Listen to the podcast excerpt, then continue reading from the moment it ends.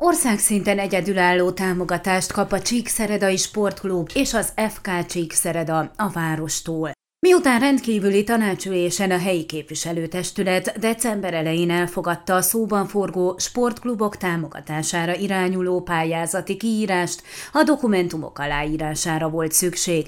A hétfői sajtóeseményen Korodi Attila a polgármestere elmondta, az évek óta téma, hogy a román közigazgatási rendszerben hogyan tudja az önkormányzat a profi sportokat segíteni a szabályozás keretein belül. Az éves költségvetés megtervezése Évekor az elmúlt évekhez képest jelentősebb összeget szántunk a sportélet számára, jelen esetben az utánpótlás, illetve a profi sportok részére, közölte a városvezető. Azon dolgoztunk, hogy a három évre számolható 200 ezer eurós minimis támogatáson túl is be tudjunk avatkozni, tette hozzá. Mivel Európai Uniós szinten lehetőség nyílt a varós kiesések minimalizálására, az országban egyedülálló módon elsőként a Csíkszeredai önkormányzat kapta meg a jóváhagyást az Európai Bizottságtól, hogy saját költségvetéséből 2023. novemberéig támogatni tudja a versenysportokban érdekelt klubokat.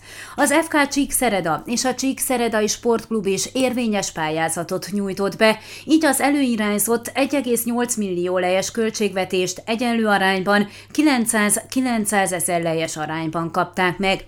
Rámutatott, hogy a következő két évben az önkormányzat saját költségvetési léptékének meghatározása után fog újabb összegeket elkülöníteni a klubok számára. Aláíró félként Sógor Enikő alpolgármester úgy fogalmazott, hogy az önkormányzati szakirodának nem kis erőfeszítésébe került a támogatás technikai részének kidolgozása.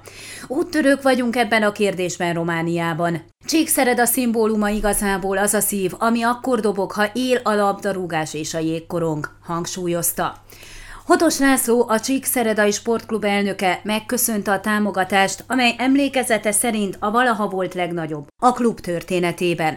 A járványhelyzet miatt elveszítettük a nézőket, és a jegybevételeket, a bérleteladások is csökkentek, a támogatók is alacsonyabb összeggel támogattak.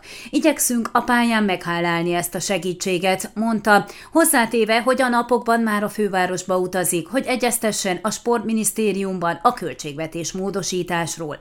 Szondi Zoltán a futballklub Csíkszereda elnöke tudatta, hogy bár a magyar kormány által jelentős támogatásban részesültek, a második ligás felnőtt csapat, illetve a 16 alközpont sem kapott magyar állami támogatást. 16 város közül Csíkszereda magasan a legtöbb sporttámogatást adja az utánpótlásnak. Megvan a helye ennek az összegnek, a felnőtt csapatnál komoly jövedelmek estek ki, és az alközpontoknál is megvágták a korábbi hozzájárulásokat, érzékeltette anyagi helyzetüket őket. Mint elhangzott, a hoki csapatnak két millió lejes, míg a labdarúgóknak két millió eurós bevétel kiesést okozott a járványhelyzet. Ön a Székelyhon aktuális podcastjét hallgatta. Amennyiben nem akar lemaradni a régió életéről a jövőben sem, akkor iratkozzon fel a csatornára, vagy keresse podcast műsorainkat a székelyhon.pro portálon.